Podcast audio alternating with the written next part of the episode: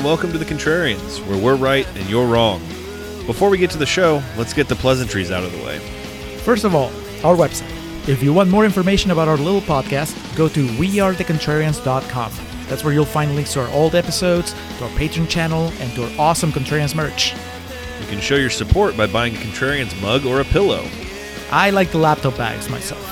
Second of all, if you enjoy the show, tell your friends. Or even go a step further and leave us a five-star review on whatever platform you use to listen to your podcasts. Finally, if you want to reach out directly to us, that's what social media is for. Find us on Twitter and Instagram at Contrarian Prime, or check out our Facebook page at facebook.com slash Contrarian Prime.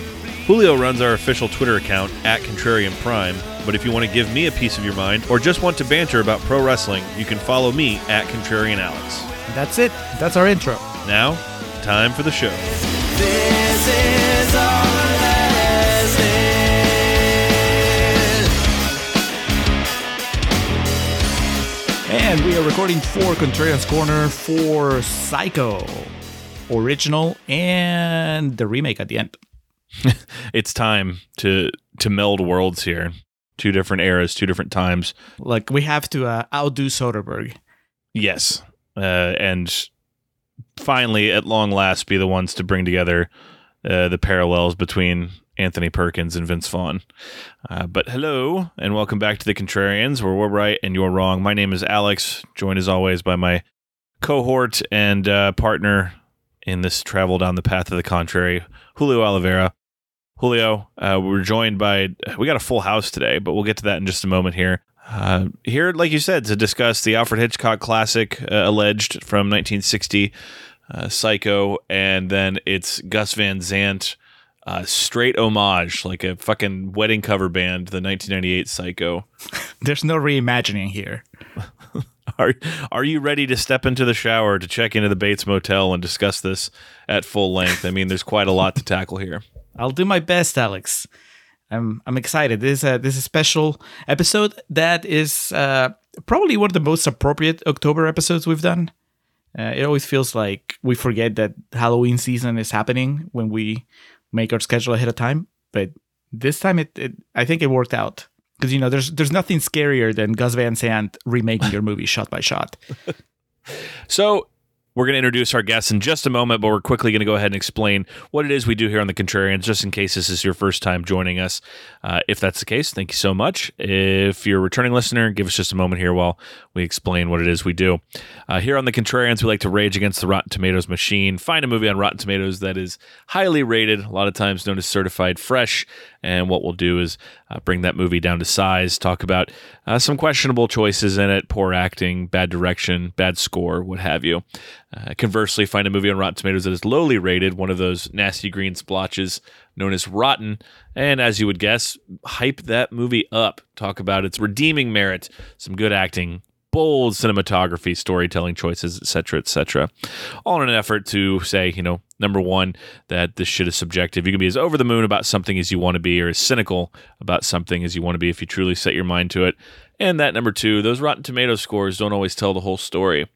Uh, we are balancing both sides of the teeter-totter here today, uh, in that the original Psycho from nineteen sixty currently stands at a whopping ninety-six percent on Rotten Tomatoes, while the uh, very ill-received ninety-eight remake stands at thirty-eight percent. So what we'll be doing in this first half here is uh, basically recounting the plot of the original, which, you know, is the second as well, or the remake, excuse me, and talking about maybe some ways that the remake did it better, some things it did a little bit better. Uh, but that comprises the first half of our show, the first part known as Contrarian's Corner. Julio, if listeners want to know how we really feel about what we're discussing, in this case, the Psychos, they just have to tune into the second part of the episode. That is correct. The second part of the show, aptly titled Real Talk, is where we get real. This is where we forget about the gimmick and we just tell you how we really feel about the movies. This is obviously a very special episode. We're, we're doing two at once, like both ends of the spectrum, fresh and rotten, united together. This is a movie that's the same, but it's not the same.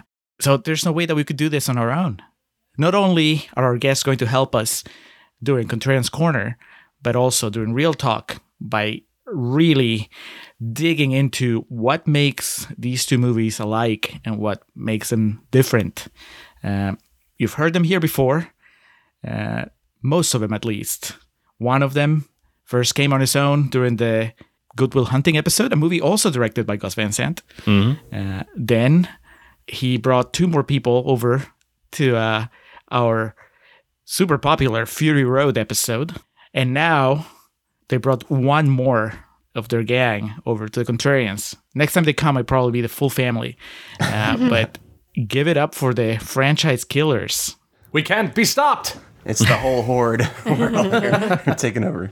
Uh, yeah, there's too many of us. Sorry. I was, I was going to bring up, if you didn't, that it's uncanny that out of the three movies I've done now, two of which are done by Gus Van Sant, which is yeah, I weird. I don't know why I didn't even think about that. Yeah. I think I didn't think about that because I never thought that Gus Van Sant would follow Good Will Hunting with a well, Psycho remake. I, well, if you look at his filmography, it's like, how did we end up with this in the middle of his work? But usually you get a blank check after you do something like Good Will Hunting that's exactly. so huge. And then he's like, I'm just going to do I know what I'm this. doing. Like, that's that's usually when you dust off the cobwebs off a script that you've been working on forever, and it's like, we're making this. You know what the studio probably said? What are you, Psycho? True. Anyway, thank, thank, thanks for having I'll be here all night. Thanks for having us back. Uh, I, I, I can't believe it after the... Uh, The the editing job that the infamous editing job that you had to do on our uh, past episode. So, well, let's get you introduced. There there may be people that are here for the first time because this is the first Hitchcock movie we've ever done, the first mm-hmm. Anthony Perkins we've ever done, uh, or maybe people that loved our Fred Claus episode so much that they are like, we're coming back whenever you bring Vince Vaughn back to the Contrarians. So, tell us your names, tell us uh, what you do, and then we'll get into Contrarians Corner. I'm Rhys, one of the hosts of Franchise Killer. I'm Irina. I'm David. And you've got A J. Basically, we roundtable. Each host picks a mini-series of films that have a, a theme to them that is similar, and we pick a franchise that fits into that mold, and we go through that franchise one by one and come to a determination as to where this franchise faltered and what was the kind of death blow for that franchise. And ultimately, at the end of it, we determine whether or not this franchise is dead or dormant. Uh, most recently, we did the Terminator franchise, and so that's in the can. Julio, you were a guest on the uh, Terminator Salvation, the upcoming episode there. May be out by the time that uh, this episode releases, Definitely. And that was a heck of a lot of fun. Um So yeah, that's that's that. And not always, you know, multi-part franchises also wannabe franchises that ended after one. Yeah, one-offs. Yep. And uh, spiritual franchises as well. I, exactly. We do a little bit of that too. Like, so we haven't covered it yet, but like, it, it, I would say there's an argument for the Cornetto trilogy being a quote-unquote massive quote-unquotes uh, franchise. So. Yeah, well, just not too long ago, it might have been right before Terminator, maybe a couple of cycles before that, but uh, when Irina did, was it, I guess it was sort of like weird coming-of-age movies? Was that the, yes. yeah. the overall? Yeah. yeah, I was stringing those yeah, together. I think we came to the conclusion it was called Surreal Youth. I, that, which, I mean, you could put any name you want on it at this point. So yeah, like Donnie Darko and Jennifer's Body and mov- movies like that. Well, Life, somehow. Life is Strange movies, basically. Yeah, that's probably better. Uncanny movies. But I also say we, every single one of those movies had like a tie-in person to each movie. It was, it was uncanny. Mm-hmm. Yeah. Yeah. Well, I like that you guys know how to... Like you have a gimmick, but you found yeah. ways of working with it to where you're not really too restricted. Uh, and uh, we'll we'll talk a little bit more about how we got to Psycho once we get to Real Talk, and, and we'll also talk a little bit more about your show then. But uh, yeah, I was about to say, y'all Alex, could do a spinoff with uh, Psycho three and Psycho. There's two and three, right? Both have Anthony Perkins. I think on. There's a four as well. My God, and and then the yeah. animated series. That, uh, we include remakes as part the of the franchise special. Too, though. So. Yeah. Psycho Christmas. Yeah. yeah. The, the Bates family Christmas. Actually, okay, isn't there a T V show? Uh, is it Bates Motel? Yeah, Bates Motel. Wasn't Vera Farmiga in it? Yeah. And that was actually my uh, first exposure to Vera Farmiga in it. So kind of tainted my view of her a little bit. I think we talked about that in Source Code. Yeah, weirdly. Yeah. She just goes a little mad sometimes. We all go a little mad sometimes. All right. Well, we have a whole bunch of people here in the studio with us. So what I'm going to do is, unlike uh, the usual proceedings where I just I just throw a quote out there and wait to see what Alex says. This time I'm going to specifically target one of you franchise killers, and uh, and then you can just tell me what oh, you fine. think of what I'm about to read. Uh, again, these relate to the original Psycho, the one from Hitchcock's filmography. So let's throw this one at Rhys. Bill Gibron from Pop Matters, who says, Alfred Hitchcock's Psycho set the standard and postmodern horror has been hobbling to catch up ever since.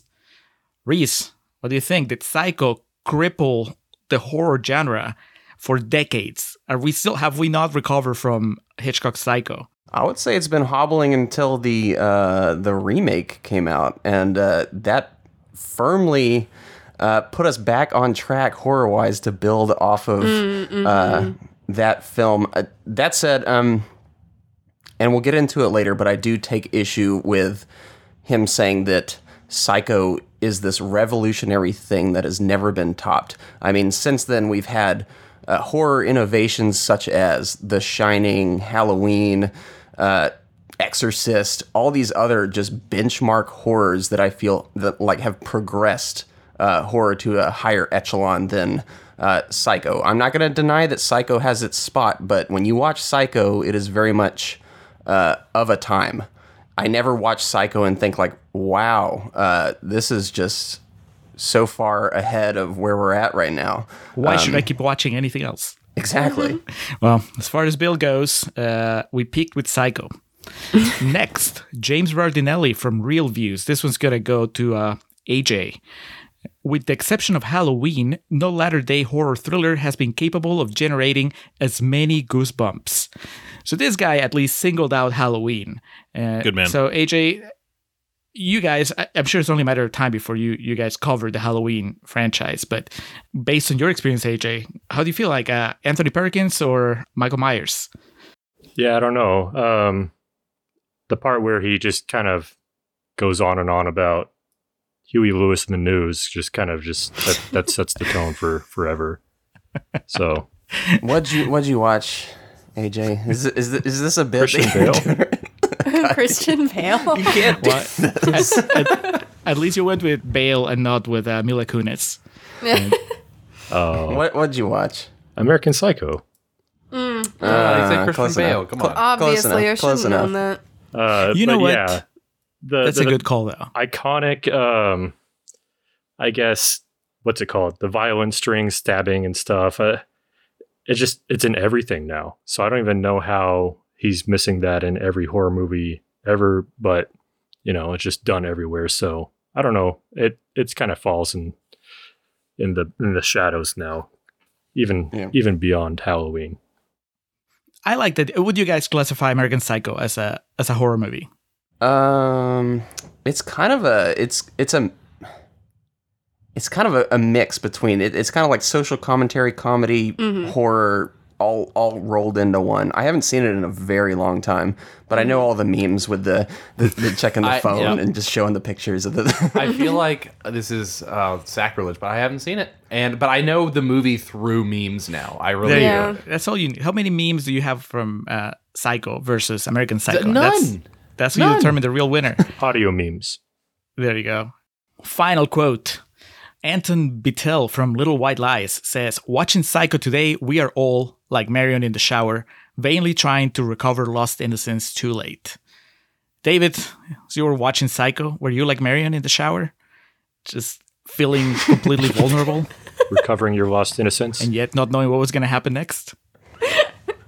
You know, uh, that guy uh, who wrote this review, I think he might have been telling a little white lie because... Me, myself, there was no loss of innocence in that shower. I would have enjoyed every single stab. Interesting. I don't even know what the question was. So in, enjoying being stabbed means you're... Penetration. You're, you still are innocent because I mean, you enjoyed it? I, there's got to be something with that, right? I think we need Robert Forster to come in at the end of this podcast to unpack that, that statement. Yeah, we do. I need to see a therapist. Um, oh, Alex, do you you've been around that horror block for a while. Do you do you divide your horror movie experience in uh, before Psycho and after Psycho? I don't know. I don't remember the first time I saw it. I was probably a little kid, but uh, no, it doesn't have the same dividing line as like um, shit like anything Rob Zombie's made, because he just consistently reinvents the wheel. You gotta stick with Halloween then, buddy. Yeah. Pre-monsters and post-monsters. That's that's how Gen Z is gonna reference their lives. I think my first honest to God memory of Psycho is like souvenirs and trinkets at Universal Studios when I was a kid, because I have stuff from that, and like I have a poster that I got at Universal Studios for Psycho years after the fact, but I remember when I was a little kid mm. just seeing like just like stationery and keys for the Bates Motel and stuff like that. And uh, it was a p- pretty big fixture of like A M C and the movie channels on basic cable. When I was a kid, it was on pretty regularly. I do re- remember the, the shower scene when I saw it for the first time. It was like, even as a little kid, you feel like you already know that. It's one of those yeah. scenes from a movie that it's like, let's get this over with because everyone's talked about it my entire life. Yeah. I'll tell you the the real innocence that we lost. And that is that, uh, yeah, when Psycho came out, you didn't have like, I don't know, Screen Rant and I G N and whatever, any of those websites just mm-hmm. spoiling the, the big twist on yeah. whatever clickbait headline. Um, that is really... So it's not, not just Psycho, that, but it's like just... people that saw the advanced screenings tweeting like, you're not going to believe it. They're like, I know something you don't know. You know, hashtag yeah. justice for Marion Crane. Yeah. Yeah. That's, this is, that's really the real turning point where we lost innocence, is when the internet was invented. So it was before widespread gatekeeping and uh, annoying fan bases, and I think that's a an apropos lead-in to nineteen sixty Psycho, as it premiered on June sixteenth of nineteen sixty, but didn't have a release until September eighth of nineteen sixty, and people were still shocked by what happened. So uh, if there's any... I think something you can point to to be like, see, things were a little bit better when we didn't have constant information up to every second. It's the before the um actually Anthony Perkins didn't tweet a photo of himself saying I can't keep this quiet any longer. then... See, I, now I'm starting to, to um, remember it. I'm making a mental picture of it in my mind. You know, if you make a mental picturization of something, that's right. That's right. Take your time. Um. Psycho kicks off both the original and the remake with like these spy versus spy type credits that are just crashing into one another. Um, if I remember correctly, the they're both in black and white, and they both.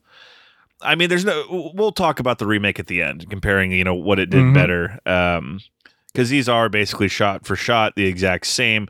So sticking with the black and white, the O G, we get a long panning shot uh, to our main character, Marion Crane, who's shacked up with Sam Loomis. No, no, no, not Donald Pleasance. Uh, that's obviously the influence and inspiration for the character's name, but um, John Gavin.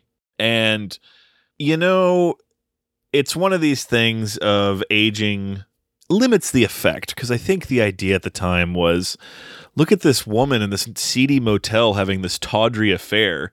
And, you know, this is, we're still in like a, a World War Two aftershock and whatnot. So this is uh, just breaking all the rules here. As uh, Marion Crane on her lunch break is getting a little afternoon delight with this Sam Loomis character. And they're basically just plotting out how they're uh, going to escape and rule the roost. I mean, he seems like a fucking loser, though. He's got a he got taken for a ride with alimony payments and whatnot. You know, I could see at the time where this is kind of taboo or kind of shocking, but as it comes to pass in this, the uh, remake, it's just incredibly innocuous. And Julio, did you get the sense that they were Hitchcock was trying to shock audiences right off the bat? Yeah, it's uh, it, it was a little weird, especially having just done uh, an episode about Dangerous Liaisons for. Or Patreon channel.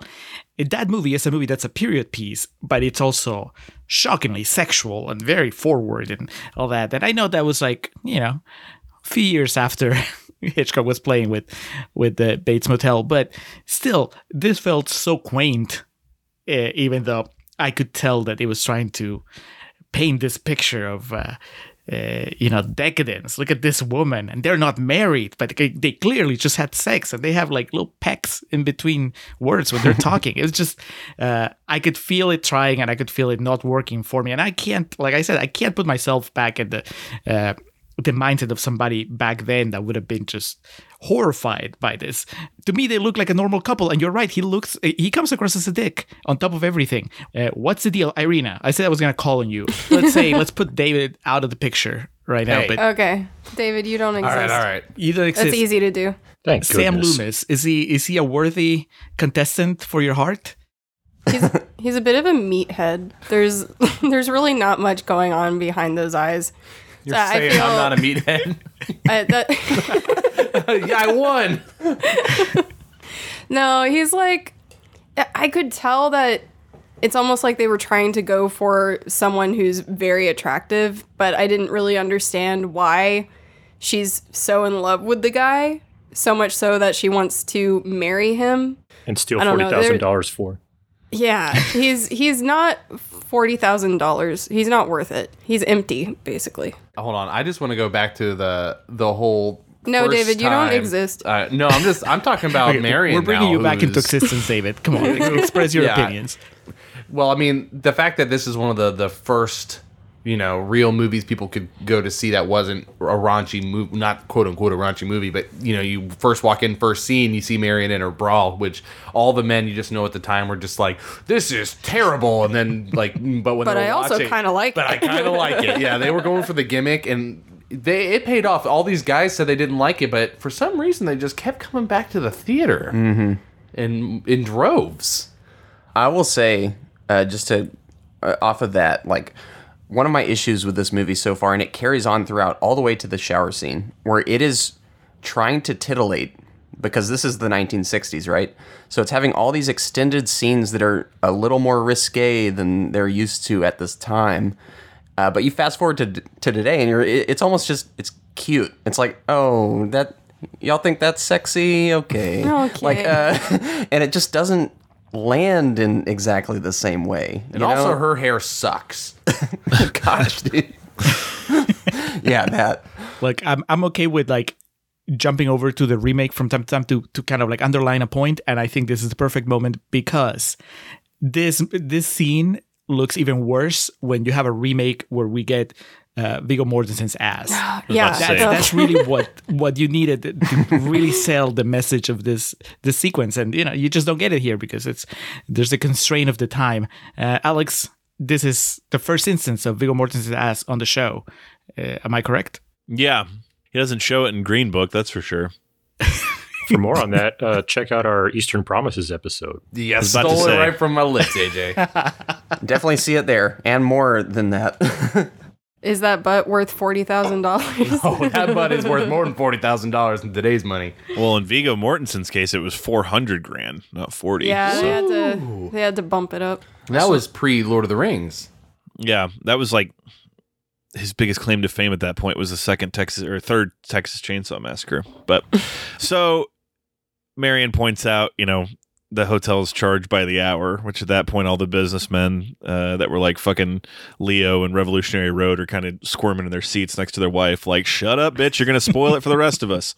Uh, so Marion goes back to work. Uh, her boss comes in with the uh, archetype, the prototype for the uh, rich Texan in The Simpsons in years to come, uh, mm-hmm. who... is making a purchase of a plot of land, pour, pulls out forty grand in cash. And the one line of dialogue that I relate so much to, this completely resounds to my soul, to my core here. The Texan, or the rich oil tycoon, whatever he is, asks Marion, are you unhappy? And she says, not inordinately. I'm like, girl, got you there. I feel that. I thought you were going to say, I need a drink-a-rooney or whatever that guy said. That did catch me by surprise in the original one. I didn't realize they were already adding like a rooney and...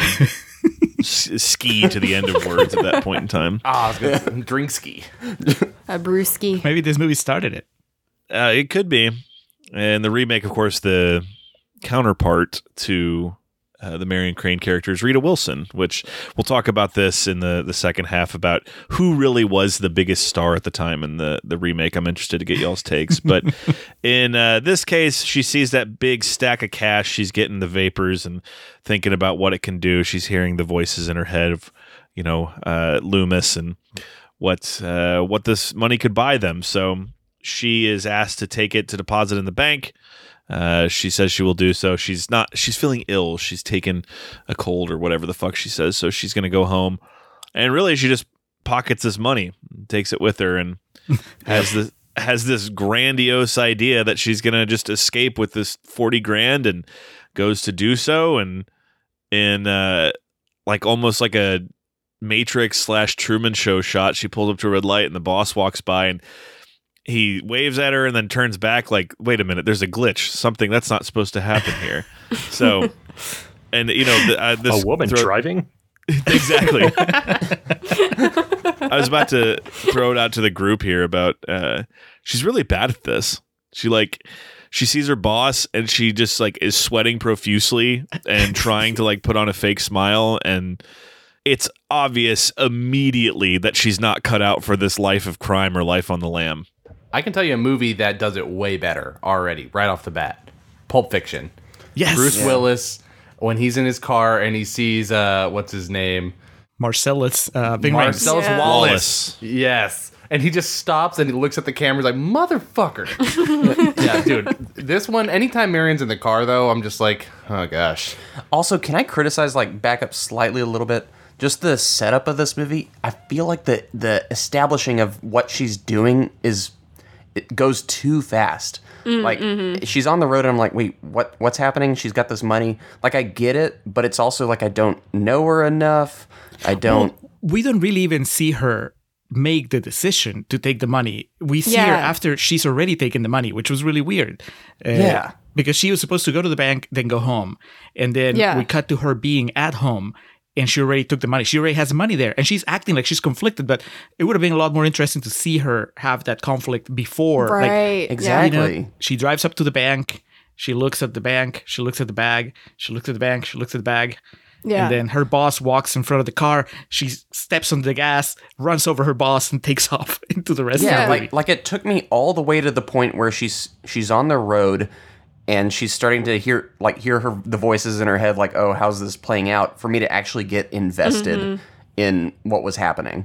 Yeah. So we were. I was watching it with my sister-in-law, and she even had the same question later on. She's like, "Why? Why is she like running? Why is she nervous? What exactly happened?" It's you could, not obvious. You can blink or just look away for a second and not know that she had taken that money. There wasn't really a shot to really establish that fully. You just kind of infer it. Subtlety or stupidity? What are we going to go with on this one? I wouldn't go stupidity. It's stupidity. Oh, it's uh, it's Hitchcock's stupidity. Everyone knows God. Hitchcock is one of the controversial directors. He's constantly dropping the ball. Well, he is famously known for just having a, a, a less than stellar attitude and opinion towards women, so it doesn't surprise yeah. me that he would just have Marion Crane be really dumb about pulling it, this this scheme. It's just like, oh well, that's how women act. That's how women know? Are. Sounds like yeah, Kubrick. I mean, she's just terrible every step of the way. Oh, yeah. Until she's just so bad that she can't even make it to the end of the movie. So it, yeah, it doesn't surprise me, but it, it's still, especially now, uh, you know, all all these decades later when. We've we've kind of achieved a level of uh, balance and representation, everything where you see way more capable heroines still get themselves in trouble, but at least they, it looks like they're trying. Whereas like here, Marion just doesn't. She doesn't. For all the voiceover that she has in, in her head throughout the entire movie, it doesn't really feel like she's thinking things through, uh, and no. that's that's really disappointing. Uh, Women you know. don't have an internal voice. It's just the voices of the men around them. Yes. Oof. That that's. Dark. That's cut deep. You checked with the bank, no? They never laid eyes on her, no? You still trust him? Hot creeper. She sat there while I dumped it out. Hardly even looked at it. Planning and and even flirting with me. Yeah, I mean, for as much as uh, Hitchcock pulled, you know, straight from the book, so this was based on a book, um, and it, it's pretty faithful to the book in, the, in his credit, but there's so much more establishment to motive and Sam... you know, struggling to keep this shop, and they're engaged for like two years and he's still in debt. And, you know, there's a lot more motive. Like we could have definitely used that to get us along mm-hmm. instead of, oh no, I'm looking at this envelope ten times. Uh, yeah. yeah. Mm. Yeah. But Janet Leigh, as a, as a plot aside, just as a, as an actress trying to infuse life into Marion Crane, what is she going for here? Because the, the camera is fixated on her face for long periods of time. And even, again, with the with the voiceover and all that stuff, I mean, it doesn't really... I don't get much emotion out of it. So my, uh, my argument is going to be a bit complicated because I am I am more invested in this, the, the Janet Leigh performance here Uh, but I think the fact that this movie wants you to be more invested in her character is a detriment to what happens later in the story versus uh, Anne Heche's uh, take on this character. So that'll probably, I'll probably have to get more into that a little later. Oh, I think um, I think I get what you mean, uh, Rhys. You're one of those uh, white knight guys that would rather come to the defense of a, a woman that seems out of their depth instead of somebody as resourceful as Anne Heche in the remake. Sure, let, let's put it that way. I, honestly, the dialogue, especially in comparison to, was it Janet Leigh? Yeah. Versus Anne Heche. It it feels weird when Anne Heche is saying it, but I realized after rewatching it that all of it has to do with the time it was made in. Like, the delivery and the acting, I would say, is even better in the new one. Not to give my hand away, but it's just that I th- when you're watching a nineteen sixties, that's bar- that's basically the nineteen fifties, like in black and white. Mm-hmm. There's just something about the dialogue. Well, I think like, it was released just, in fifty-nine at, in some places. Sure, and and it just feels like you your brain just goes different times. That that that's how they talked back then, and it just feels normal. Whereas ne- then you hear the exact same thing. You could get the best actors ever, and if they repeat it the exact same way, the same kind of lines, it doesn't work nowadays. Mm-hmm. And so, is it the dialogue working then, or do people just accept it? That's, I don't know. It's one of those things that I'm, I've been trying to think about. Yeah, I always think that with movies, I kind of see early ones as going through this transition from stage performance to filmed performance, mm. where like once you have those close-ups, they started adjusting to the fact that no, the camera will pick up the details. People can hear me. I don't have to overly enunciate, you know, or speak for the people in the back. Yep. It starts to tone down and become more subtle. Give me so diction. I feel like during this time period, there's almost an awkwardness about interactions that are kind of bordering on the real and then also seem a little uncanny. Like staged. Yeah. Yeah. I like the idea that Hitchcock was was experimenting to see just how far he could get away with. Uh, yeah. Just holding the camera there, and then obviously Psycho shows you what the limit is. I was like, okay, well, at some point you have to give the actor something to do. You can't yeah. just have her driving with the camera there without nothing else going on. Uh, Marion, as I said, I used the expression on the lam earlier. She gets pulled over by a cop. We get this really fucking in-your-face scene where this cop's in, not interrogating her, but she just pulled over to sleep on the side of the highway. And it's almost like Futurama style. He's just like, sir, your wife's hysterical, that type of thing. And so he's, you know, asking her what she's doing and where she's going, and ends up following her as she goes to, as again, she's bad at this. She just pulls into a dealership. She's like, just give me a new car. Yeah. And uh, the, the, we all know that would work.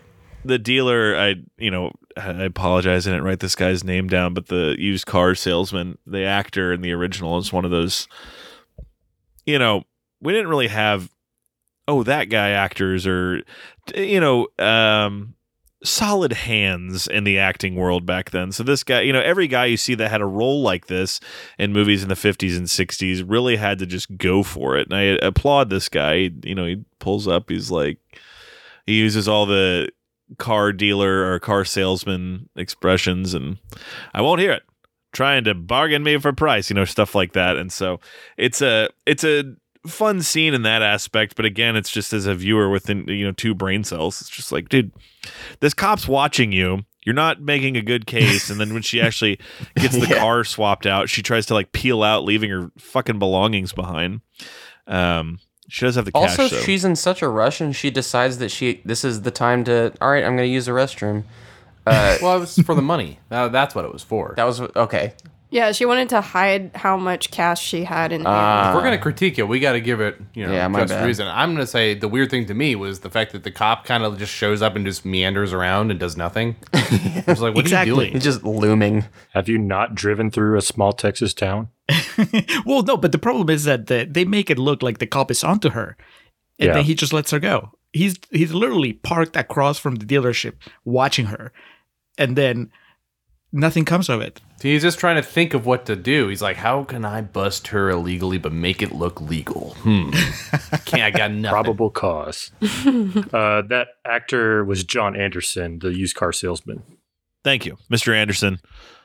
And, you know, not not trying to reinforce any stereotypes or anything, but this woman just takes a car off the lot without test driving it. Come on.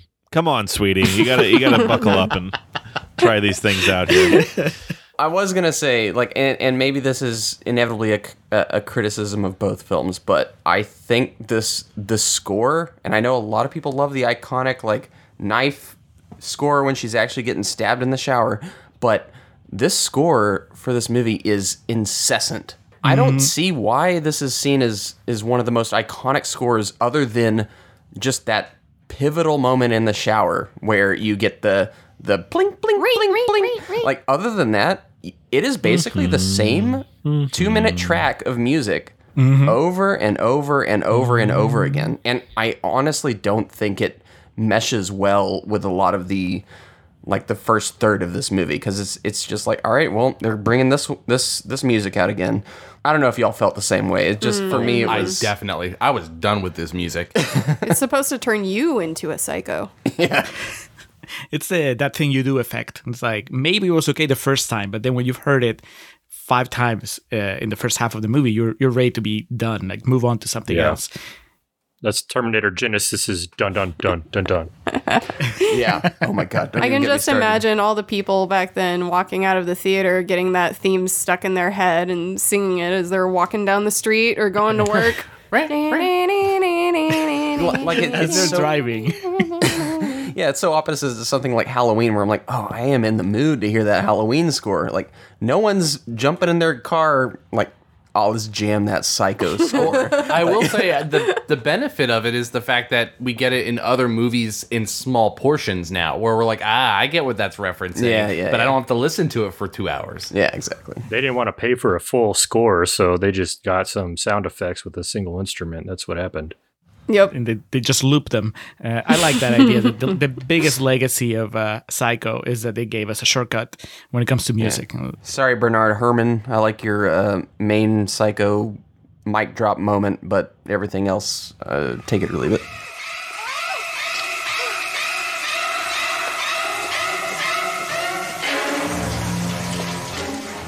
So she gets her car. She drives away. She's starting to play out all these fictional scenarios in her head of, like, shit that, um, you know, people like me with crazy O C D and shit. This is, I was like, this isn't anything special. This happens to me all the time. What are you talking about? You're in the mm-hmm. shower and you're thinking about conversations you're going to have somewhere down the road. But she's yeah. obviously freaking out because she's, you get the idea that Marion Crane's never stolen a fucking candy bar, let alone forty grand, yep. which was big bucks back in those days. So she's starting to think this through.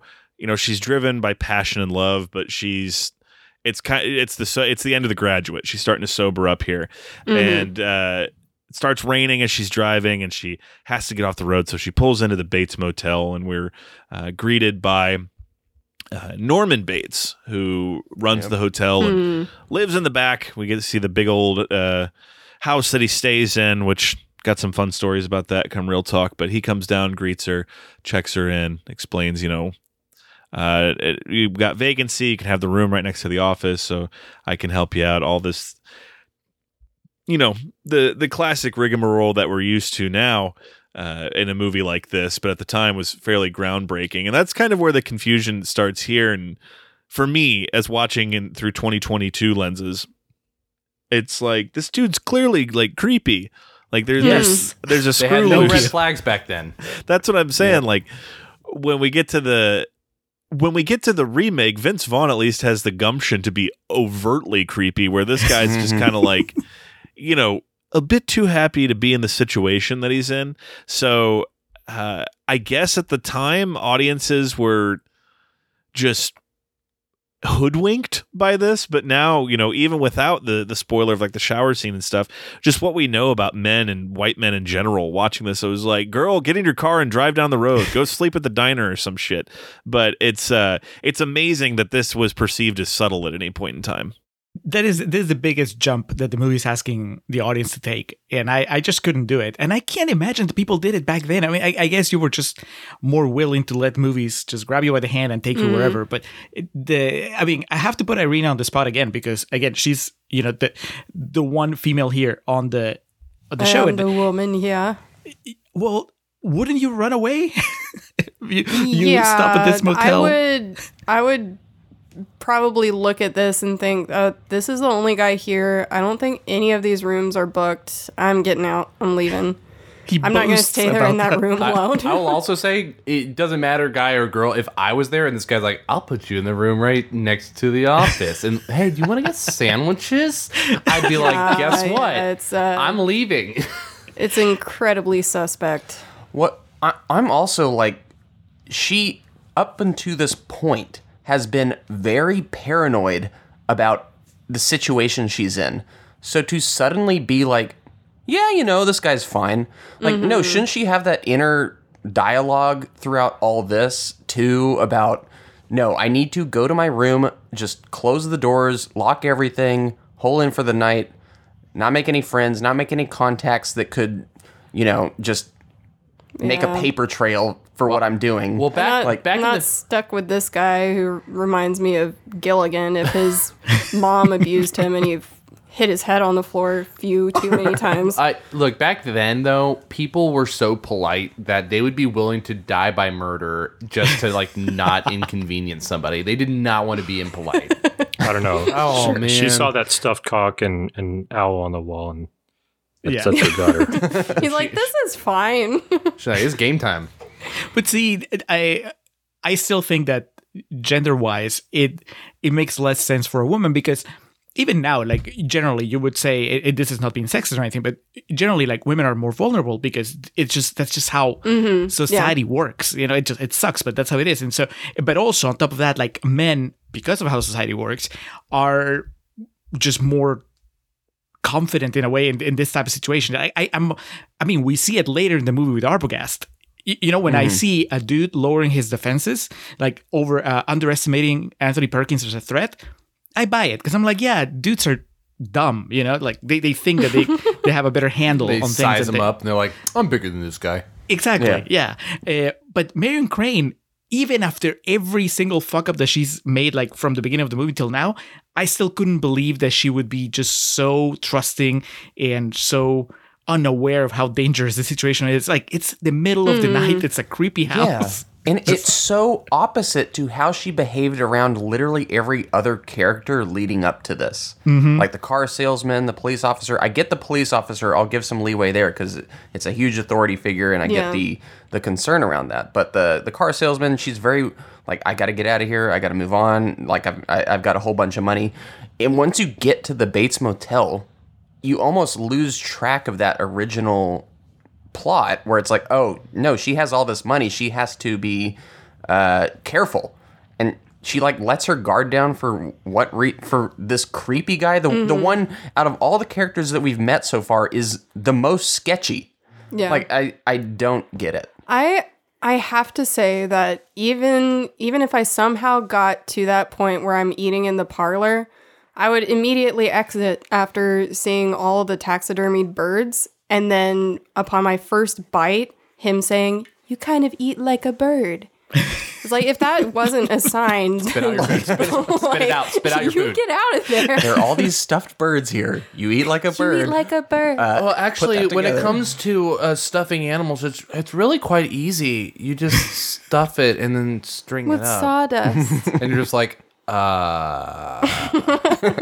Uh, A J, you, you betrayed yourself as somebody who's watched Bates Motel, the T V show. Um, is Freddie Highmore believable as a, a precursor, like a, as a young man that would grow up to be Anthony Perkins?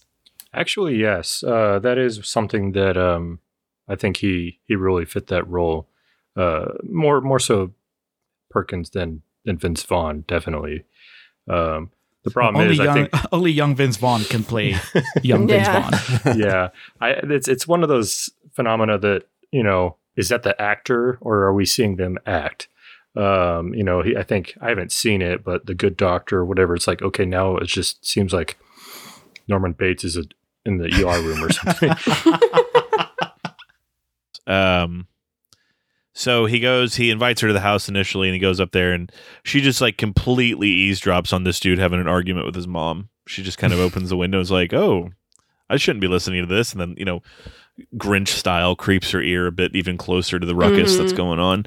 Hot uh, gossip. Yeah. So they come down, he comes down, brings some sandwiches and milk. They eat in the parlor. Uh, he says goodnight to her. Of course, he drops the iconic line, we all go a little mad sometimes. That was re- configured and delivered with more oomph, believability, and panache by Skeet Ulrich in Scream come nineteen ninety-six. Uh, mm-hmm. He then, through a peephole in the parlor, watches Janet Leigh undress, which again had to be borderline pornography at the time. Yeah, I detected a, a little side boob, so it's pretty scandalous. Voyeurism was big back in the day. And yet, I mean, it this gets taken to a more effective place in the in the remake. That's all I'll say. Mm, mm-hmm. Jesus, uh, it it something happens in that movie. They do. Uh, they do happen. There's no sense dwelling on our losses. We just keep on lighting the lights and following the formalities. Uh, so this now you know it's been a long day. It's time to run a hot shower, and this is what this movie's known for. She gets in the shower, and then she's eventually, we see a shadowy figure approach the shower, peel back the curtain. The scream is let out, the ree, ree, ree, which is yeah. parodied to death to this day. And she is stabbed repeatedly over and over again in black and white. I think it was chocolate syrup or something they used to circle down the drain to give the appearance of blood. It of was. Course. It was chocolate syrup. Thank you. And but of course, Gus Van Sant had the the balls, the walnuts in his trousers to shoot this in color as it was meant to be seen, and to just show Anne Heche spread eagle on camera, man. Uh, so, yep. Jan- Marion Crane is stabbed. She is dead, and the water continues to run as the mysterious killer vanishes in the background. Out of nowhere appears uh, a wild Anthony Perkins, and he sees the scene and. Immediately, you know, at this point, we obviously don't know the twist ending, but if this is your first time seeing it, the way he looks at it is like, oh, mom did it again. And he, you know, he knows how to clean up here. oh, and no. It's not like, you know, fucking, uh, he doesn't have the bleach ready uh, on the moment, but he packs up the body and then cleans the room down and gets her and all her belongings and drives them out into the swamp and lets the car just sink away. And little does he know, he just kissed forty grand goodbye. Could have bought him all kinds of dresses yeah. and wigs, but not to be. So, yeah, this is one of the most iconic murder scenes in the history of cinema, not just American cinema, but anywhere. So it's uh, it's interesting to see in its original iteration, and then also how it was uh, not only redone and expanded upon it in the remake that came out, but basically every movie that's involved any type of murder in a bathroom since. It's... Uh, It really makes it seem small by comparison to what we've seen over the decades since. I forgot how much it is literally the uh, the just the rigid, arm stretched out, dagger in hand, stab downward motion. Yeah, and I was like, wow, that has not aged well. No, like the uh, like that's how you kill someone in the shower. Wasn't Hitchcock deliberately trying to be kind of subversive on not showing a direct penetration to like kind of skirt the uh not the ratings but it, it passing approval? Yeah. we, we learned that from uh, one of our other movies though, right? Like you can't show something entering and exiting from one side or like yeah but I, I'm just saying like when there there is there's this thing with certain scenes that are hyped up as iconic scenes mm-hmm. in movies, and this is one of them, the stabbing scene in Psycho. And uh, just to be fully transparent, this is a movie I didn't watch until very recently. Not for this episode, but last year was the first time I had seen Psycho. You and I watched it together, right? Yes. Mm-hmm. And watching it the first time, I was like, this is what everyone's talking about? Like this yep. scene where one guy does the downward motion dagger thing, and, and in a totally disconnected scene, the woman is reacting, just screaming, and you don't see anything really, and then it cuts up again to the oh downward dagger thing with barely any like it, it the, the two scenes never feel like they're exactly meshed in the same area for me in this. Rules of the time, man, as A J was saying, rules of the time. I know, but it, it, it I understand, but it's still I can't help but be yeah. slightly put off by the disconnect in this iconic scene that's supposed to have lived on through time. It is underwhelming, but, especially, you know, we talk about Kubrick and all the workarounds for filming and shooting and stuff, and they Hitchcock had them make this special made, you know, shower with removable walls so we could get all these different angles, and I don't know, it didn't really translate to the scene, or maybe it just doesn't age well. Maybe it was awesome back in the day, but... They made a six-foot shower head, guys. Six foot. But that's the thing. Like, it, it, I I know it looked awesome back in the day because people had never seen anything like that. But that I think that that's the risk with filmmaking and yeah. with art, I guess, uh, or yeah. pop art, that it, some things just don't age well. And so... It looked great back then. Uh, it doesn't look great now. And so you yeah. kind of wish that he hadn't gone this way. And instead, all he needs to see is, you see Marion entering the shower. She's showering. You see the figure coming out because that looks great, like the creepy figure behind her. And then you just cut and you just hear the murder, you know, from outside the bathroom. And that's never going to age poorly. That's just going to remain yeah, effective it's forever. True. Yeah. Mm-hmm. Uh, I mean, granted, we would have been robbed from Gus Van Sant redoing this this scene in this particular way yeah. and adding its own flourishes, but still, it's just uh I appreciate that Hitchcock was swinging for the fences, and uh it clearly it worked. But really, the big shock is that he kills Marion, not that we see how Marion gets killed. You know what I mean? Like, she was yeah. the protagonist, and he killed her off. So he could have done it uh, in a way that was uh maybe less showy, but yeah. it still mm-hmm. worked. And people would still be talking about the fact that Psycho is that movie where they kill the the main, the leading actress halfway through. Like, that would right. still be a legacy. But instead, you know, now there's this shower scene that, like Rhys said, doesn't live up to the hype when you've grown. Yeah, it's overshadowed by the, the you know, the three notes uh, more so than the shot, the image of mm-hmm. it. And, you know, sometimes implication of something, an act, is more tension creating than just showing it outright. So clearly Alfred here doesn't know tension if it, you know, hitched him on the nose. Um, uh, this is where my issues with the movie really actually come to the surface.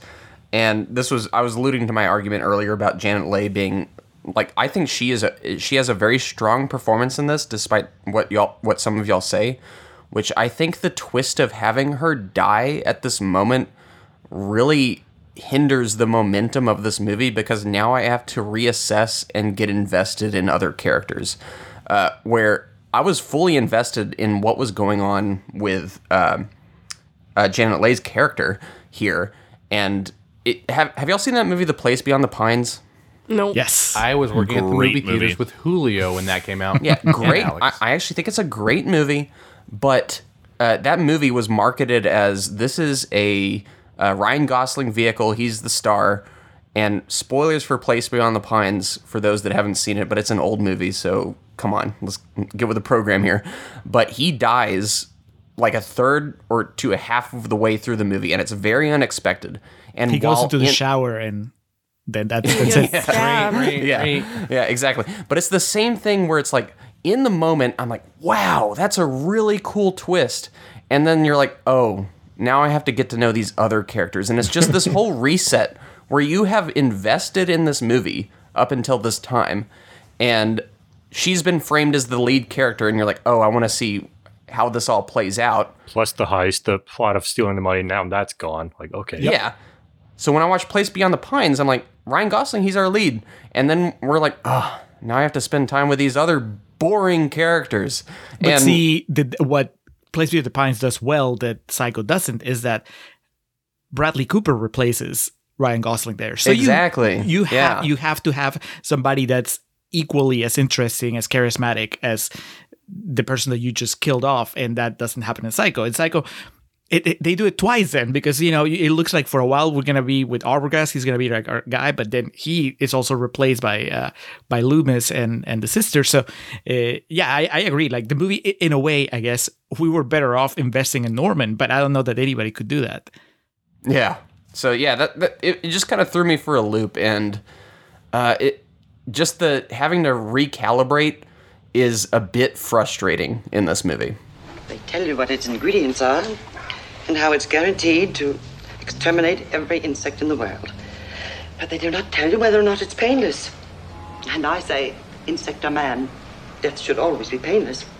So it's a few weeks later, and Loomis, we see, is writing a letter to uh, Marion when Marion's sister, Lila, shows up, played by Vera Miles, and she knows what's going on. She knows that they're someone out looking for her because of the situation. She just wants to know where her sister is. And uh, private investigator Arbogast has been hired uh, for the case. Martin Balsam. And the idea is they're trying to keep it quiet and just get the money back so she doesn't have to do any hard times for the, the forty grand that she stole. Uh, so he just basically is retracing her steps. And of course he ends up back at the uh, Bates Motel, just following, you know, where she presumably would have been on her way out of town. And Norman just has a god-awful poker face in this scene of trying to just, oh, no, she wasn't here. And he's immediately caught up in lies. And it's not even doing a good job of, like, him convincing and push him off the trail, which I guess, you know, in nineteen sixty, it would have been a lot easier to get away with this type of shit. But this eventually leads to Arbogast just kind of snooping a bit too far. He asks to interview the mother, and is uh, his request is declined, but he eventually fucking... breaking and entering, he gets into the house. I think the door might be cracked or something, but uh, he meets the same fate that Marion did as we see this mysterious figure come out. Difference is he gets stabbed in the fucking face and falls down the staircase. Yeah. It's pretty metal, actually. Except for the fact that it's the worst shot in the movie. And it's completely recaptured in the remake. Yeah, the they had the... There's like a forced perspective style shot, but it was just, you know... just shy of Hitchcock standing behind the dude with a twirling umbrella. Like, ooh, look at this effect. Uh, so now we have two victims, and having not heard back from Arbogast yet, uh, Sam goes just kind of, what does he do? He drives out there and just kind of scopes it out and then comes back like like an intel report. Yep. Yep. And they make it seem like this is just the easiest commute ever. When in the beginning of this movie, it, it seemed like she went way out there. Yeah, out in and the middle of nowhere. And then they make it seem like, oh yeah, just a fifteen-minute drive out to the Bates Motel. Yeah. Well, um, also, like, doesn't he? Doesn't Norman mention that this is like away from the highway or something? Like, people don't come through here anymore. Yeah, it, w- so it wasn't like, clear. Yeah, yeah I, I think it's it's off the beaten path. Yeah, it's like uh, Pixar's Cars. You know, they had Radiator Springs, that was all the jive in the day, but then they yeah. built the bypass around it, so no one stops there anymore. I, kn- there I know go. My next double feature. Thank you, A J. Double feature. Psycho and Cars. uh, so, David, I, I'm going to put the spotlight on you now. Let's say that they tell you that uh, Irina stole forty thousand dollars, and she hasn't been seen in, like, you know, three weeks, and uh, a detective is looking for her, and... she may be in this motel, but we don't know for sure, whatever. Would you be as chill as Sam Loomis is this entire movie? Because I was, uh, I already had trouble buying them as a couple. And here it just looked even less likely that he cared at all about Janet. Uh, but the problem is that I have to believe that he cares about Janet in order to actually go to the Bates Motel and put on his performance there later. But he just doesn't seem like he cares. He he he seems almost as amusing. It's like, oh, we're having an adventure with a detective, and, you know, let's just let him do their work. Uh, please tell me that you would react differently if your significant other went missing. Look, if somebody, if a policeman or somebody came up to my door and was like, hey, we can't find Irina, she's out on the run, she stole four hundred million dollars or whatever, it, whatever it be it in today's money. Not quite that I'm much. Just saying, whatever amount of money it is, if they're, if it's a lot of money and they say she's on the run, do I know anything? She stole fifty bucks. Never heard of her. You know, I'm just being like, I, I don't know what you're talking about. Does she have a hot sister? Look, I'm just saying, like, I'm gonna play dumb. Like, I, I will be very dumb. I don't know. I, he's not doing that here, but I'm just saying, if it were me, like, my instinct is she's doing something for a reason, and I'm her, you know, partner in crime in this. We're in it to death, baby. Like, I, you know what? Guess what? She's gonna. Fu- she better come pick me up, like, in two With days. With that at money the, at the at the secret uh the safe house we have planned. Just saying. But no, in this case, he's just dumb. Yeah, I think he's not playing dumb. He's just dumb. That's a that's a good exactly. way of putting he's it. He's not playing like, oh, she's going to come find me with that money. It's more like, oh, no, I don't know. Women. I don't know. Women. Hey, I better find someone else now, I guess. Must be hysteria. This Julianne Moore looks pretty. That's true. That's that's something we can get behind. Um, before they go out uh, on the hunt together, though, uh, Lila and Sam go and visit the local sheriff, who's just so fucking no nonsense. I love this dude. Like, uh, he's uh, inconvenience that they woke him up from his slumber. And so John McIntyre plays uh, Sheriff Al Chambers in yep. the uh, original nineteen sixty, and it's played by um, Philip Baker Hall in the ninety-eight version. But the scene is basically just like, yeah, th- there is no woman out there. She's been dead. I buried her. You know, what, leave me alone. I want to go back about? to sleep. Yeah. And they say, uh, Sam says, well, I saw a woman in the window. And he's like, you're meaning to tell me that Missus Bates is still alive? Who the hell did I bury all those years ago? So best comedy. Kids and their ghost stories, I tell you. This leads to Sam and Lila heading back out to the Bates Motel to the literal scene of the crime to figure out once and for all what the fuck's going on. The plan being that Lila will do some sleuthing while uh, Loomis creates a diversion, a distraction, which he's just awful at. His idea of a distraction is just accosting and excoriating Norman for all the things he's done wrong in his life, uh, which shockingly quickly escalates and leads to a, a physical confrontation between them. Meanwhile, inside, Lila discovers like a, a bed groove that has been, you know, obviously not touched for some time. And uh, Hitchcock didn't go all the way in. She finds a you know, a pornographic book, but we don't see any of it, unlike the uh, ninety-eight remake where Gus Van Sant, he showed us titties. He knew what we wanted to see. Mm-hmm. And fapping. Oh, that's right. We get to see Norman do that. I forgot about that. Yep. Norman just... dating. Oh. Uh, there's a struggle between Sam and Norman. Norman, he hits him over the head with like a, a vase or an urn or something, whereas it's way more fucking metal in the Gus Van Sant one. He just decks him in the face with a golf club. Uh, yeah, but whatever the case, Norman is able to retreat back up to his home to figure out what the hell's going on.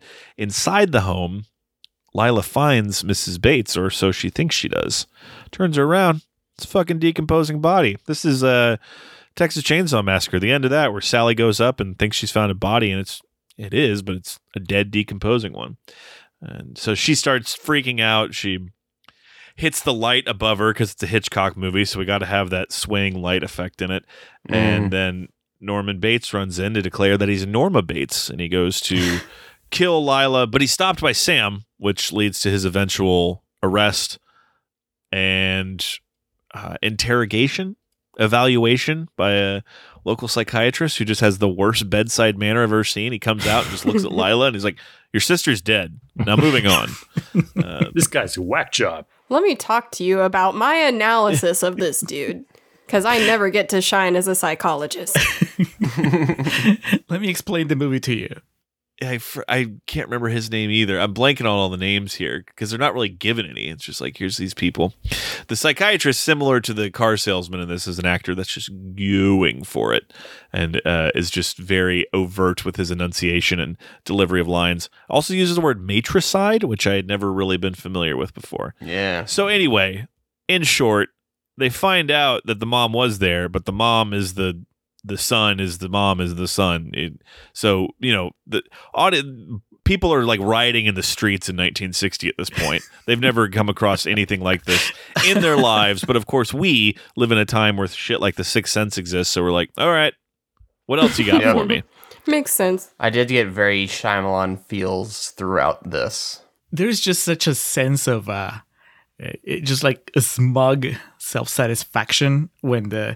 Because, you know, that's just basically Hitchcock and his writers, like, projecting, you know, through the psychiatrist. Like, this is what where we tell you what was really happening. And aren't we clever? Wasn't this mm-hmm. something that you were not expecting? You thought that we'd peaked with the shower scene, but no, we peaked with this reveal. And mm-hmm. sadly, they did peak with the shower scene because this is nothing. This this has never done anything for me other than absolutely kill the movie. It's just so...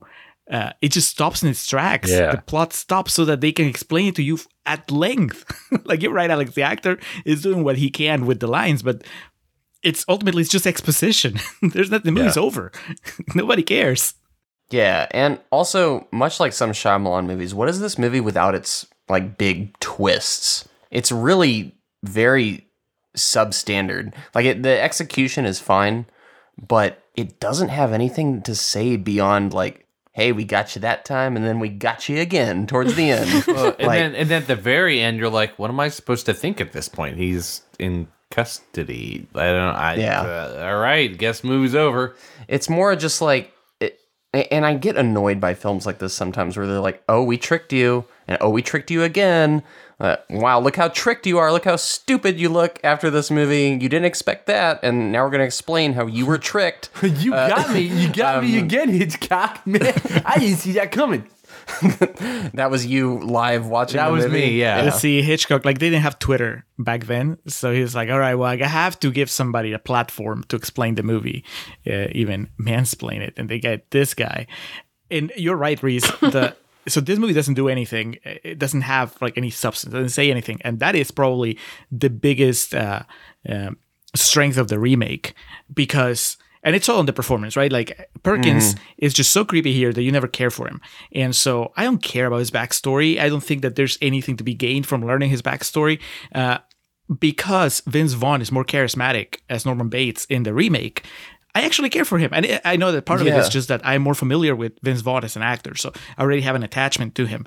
And I, I actually feel like learning what happened makes me a little more sympathetic towards him, which mm-hmm. makes me think about my attitude as a human being towards people that are disturbed or that have grown up with, you know, the kind of hardships that Norman Bates grew up with, and, and so on. So there is actually, even though it's within the almost the exact same framework as the original, just changing that actor and giving, you know, a, a different performance like that makes it have a little more weight. I mean, not a whole lot, because ultimately Van Sant decided that he wanted to constrain himself to playing uh, exactly within the mm-hmm. the roadmap that Hitchcock had. But still, like, I, I feel like that is probably the biggest difference, that when you get to the end of the Psycho remake, you might at least feel something towards Norman, and which is why mm-hmm. that final smile that Norman has is supposed to, you know, just shock you one last time, because just when you're starting to feel a little sympathy, he reminds you with that smile that he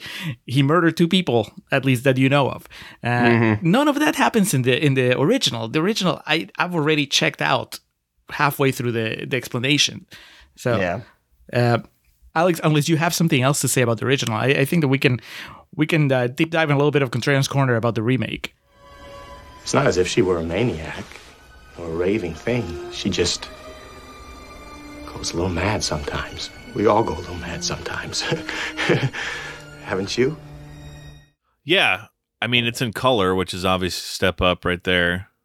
Uh, Easily. It, yeah. has, it has Julianne Moore, so there's a step up. It has Flea, so therefore it immediately wins between the two. Um, Baby Driver and the Psycho remake, the top two movies in Flea's filmography. You fucking... moron. Uh, Big Lebowski, come on. The number three. uh, well, we're talking about Vince Vaughn here. I mean, so the book, he, Norman is a kind of more of a overweight, kind of chubby. I mean, you can see why he's a loner, isolated and stuff, and mm-hmm. uh, secluded from society, recluse. Whereas, you know, in the original, he's like, you know, he's got some charm and charisma. So, I don't know. Vince Vaughn, I don't know, I'd say he's like super grotesque, but a little pudgy compared to to um, Perkins. So I, I think that portrayal compared to the original novel um, kind of lends to the maybe a bit more authentic of that character. Mm. Speaking to the end of the movie, though, something that I think we can all agree upon is the vastly superior uh, closing, in that in the remake we get fucking Robert Forster fresh off the heels of Jackie Brown just cashing in when he was wanted everywhere, delivering that tremendous exposition as a psychiatrist. Um, yeah, it was much know, better than in the first one. But, you know, for better or worse, or whatever your feelings are on it, the remake, aging is a big thing. We've been talking this entire hour about Psycho, the original, how it ages questionably at best. Whereas the ninety-eight Gus Van Sant remake is like, oh my God, this motherfucker got all these stars into one place at one time. Mm-hmm. It ages tremendously. Yeah. Uh, Robert Forster, he was, he was not like that uh, actor from the first one where he was like, honey, I made it to Psycho. He was just, to, th- to him, this was just another day. Like post Jackie Brown, he was just hitting home runs. He got that in one take. He told them, this is all you get. Yeah. I have to be on the set of Breaking Bad.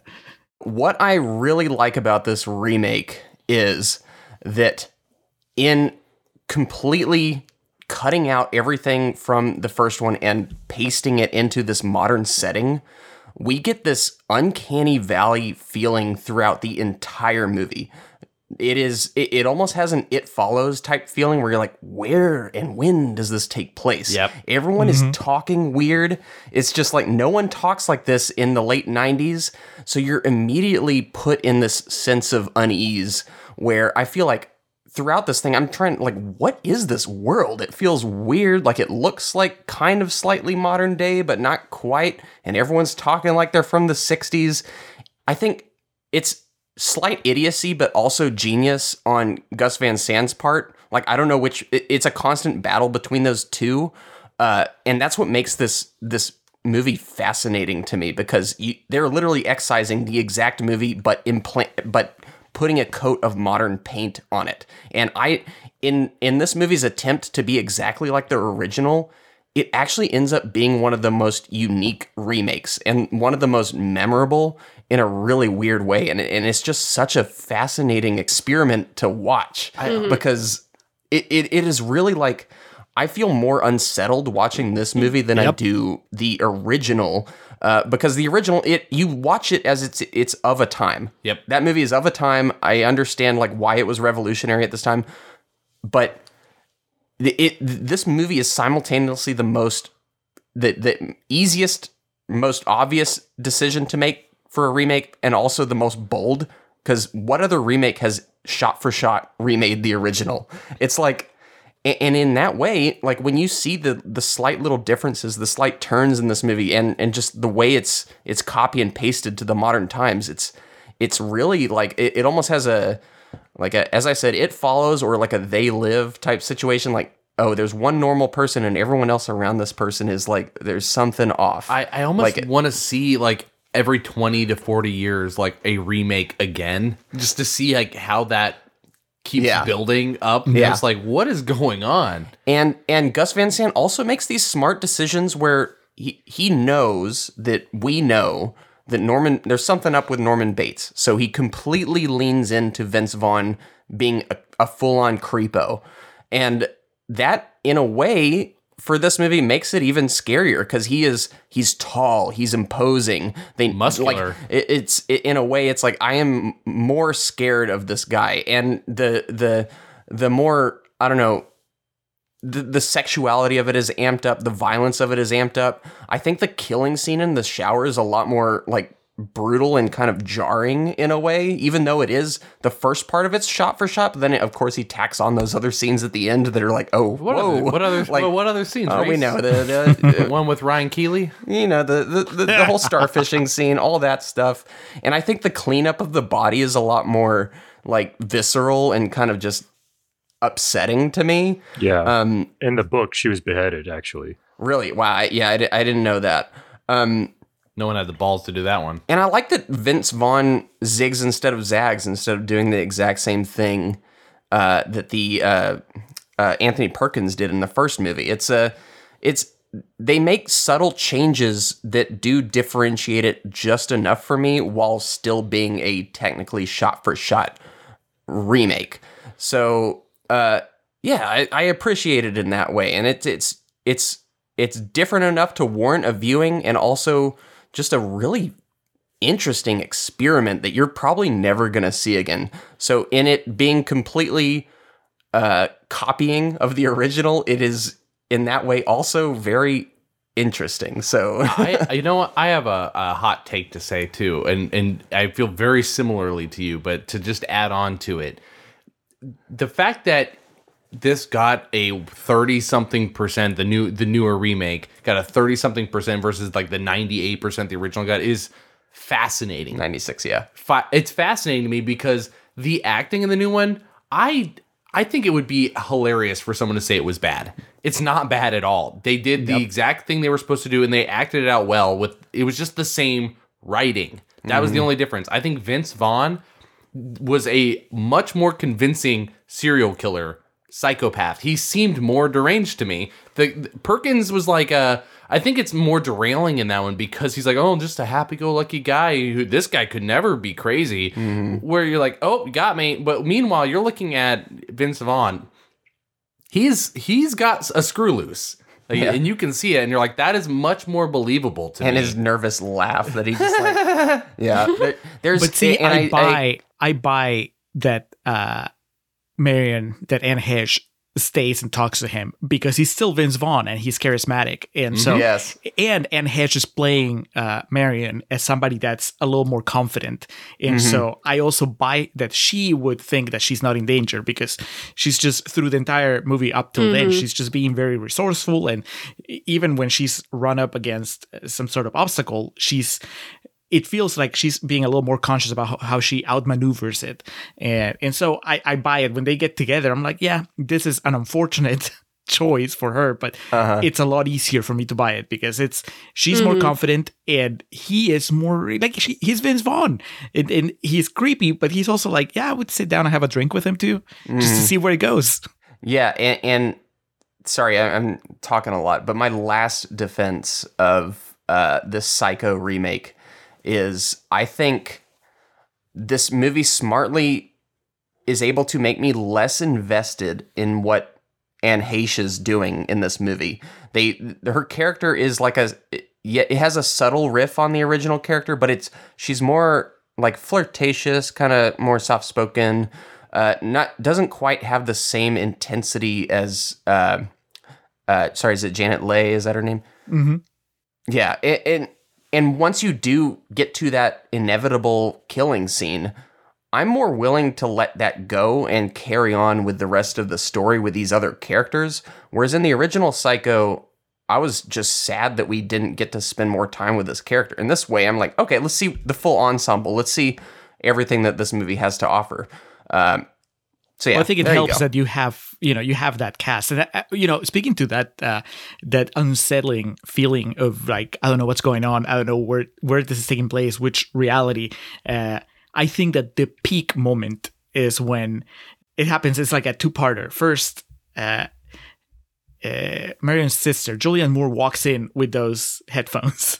Yeah. that, She's that, always wearing those headphones.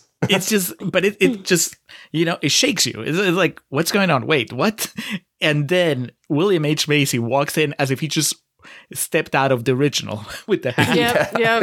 and the inflection. It is such a mind fuck. My name's Arbogast, friend. I'm a private investigator. I can see how it opens the movie for criti- criticism, as in like, oh, well, this is this doesn't work. But it's exactly what you said. It does work. It throws you off in a way that the original Psycho just can't do anymore because it's not the sixties. You know, it's just like you got to do something else to to shake audiences today. And that is, it's so perfect because you couldn't do it any other way. Like you couldn't, mm-hmm. you know, this is the only way that you could do it is if you did a Psycho remake, a shot by shot Psycho remake. So exactly. it, it, yeah. it's pretty, it's pretty brilliant. Uh, and I like the performances. I think that I agree with David. Like everybody here is doing what they need to do and they put in, other than Macy, and I mean, you know, that's part of the trick, but all the other actors, they put their own spin on the characters, and that actually makes it, for me, it was just like more, much more enjoyable. Yeah, who knows how it's going to age forty years from now, if it's going to sound like even more stilted or whatever, but for for that time, for ninety-eight, oh, up till now, I think that it's it's the Psycho that I would rather watch. You know, mm. It's in color. It's just enough, uh, a little more sexually explicit. I, I think that we absolutely needed that masturbation scene, the, the Norman Bateman scene, because it's more, uh, more Baton the better.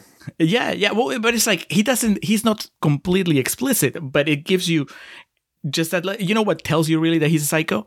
That he doesn't clean up there. Exactly.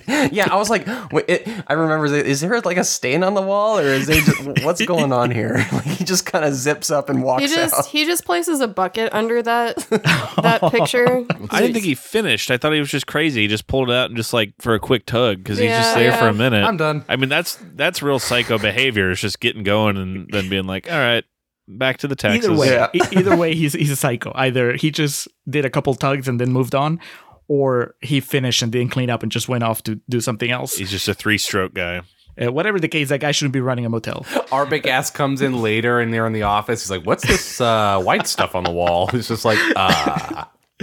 Um, I like the chemistry between Viggo Mortensen and Anne Heche. I think that they are uh, really good. I buy them as a couple because I think that they're a little mm-hmm. more playful.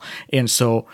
He he's being pretty aloof, So I, I, I, I'm more inclined to buy that he wouldn't be panicking about her disappearing. But he also, once she disappears, he acts a little more interested than uh, uh, John Gavin. So I, I, again, I give him the, the edge. And when they finally get to that fight, Viggo Mortensen versus uh, Vince Vaughn is something that's a lot more visually exciting than John Gavin versus Anthony Perkins. oh, and not just because of the golf club. It's just that, you know, they're two dudes that could be action stars. So I, you know, Vince Vaughn was in The Lost World either before this movie or right after this movie. So he can yeah. he can do way more than comedy. It's just that and uh, he can and, dodge a wrench. yes. Yeah, and Lila Crane actually gets a gets to show some agency here instead of just yes. backing up and screaming. Like she actually gets a gets the final kick in on the uh, mm-hmm. on uh, Norman Bates there. You're terminated, fucker. Julianne Moore is the best. Yep. I stand by it. The the fun thing to think about as we head into the second half of this podcast is that somewhere uh, he was already old, but Michael Haneke watched this and he was like, I'm going to do this with my own movie a few years from now. and I'm going to remake my own movie shot for shot in a, just a different time. So uh, we... gave this the treatment I did as best as I could, and I'm so glad we had the franchise killers here to really uh, step it up for me. Uh, but I think it's time to move to real talk and uh, discuss it. A true all-time classic masterpiece, and then a movie that Vince Vaughn was in. Yep.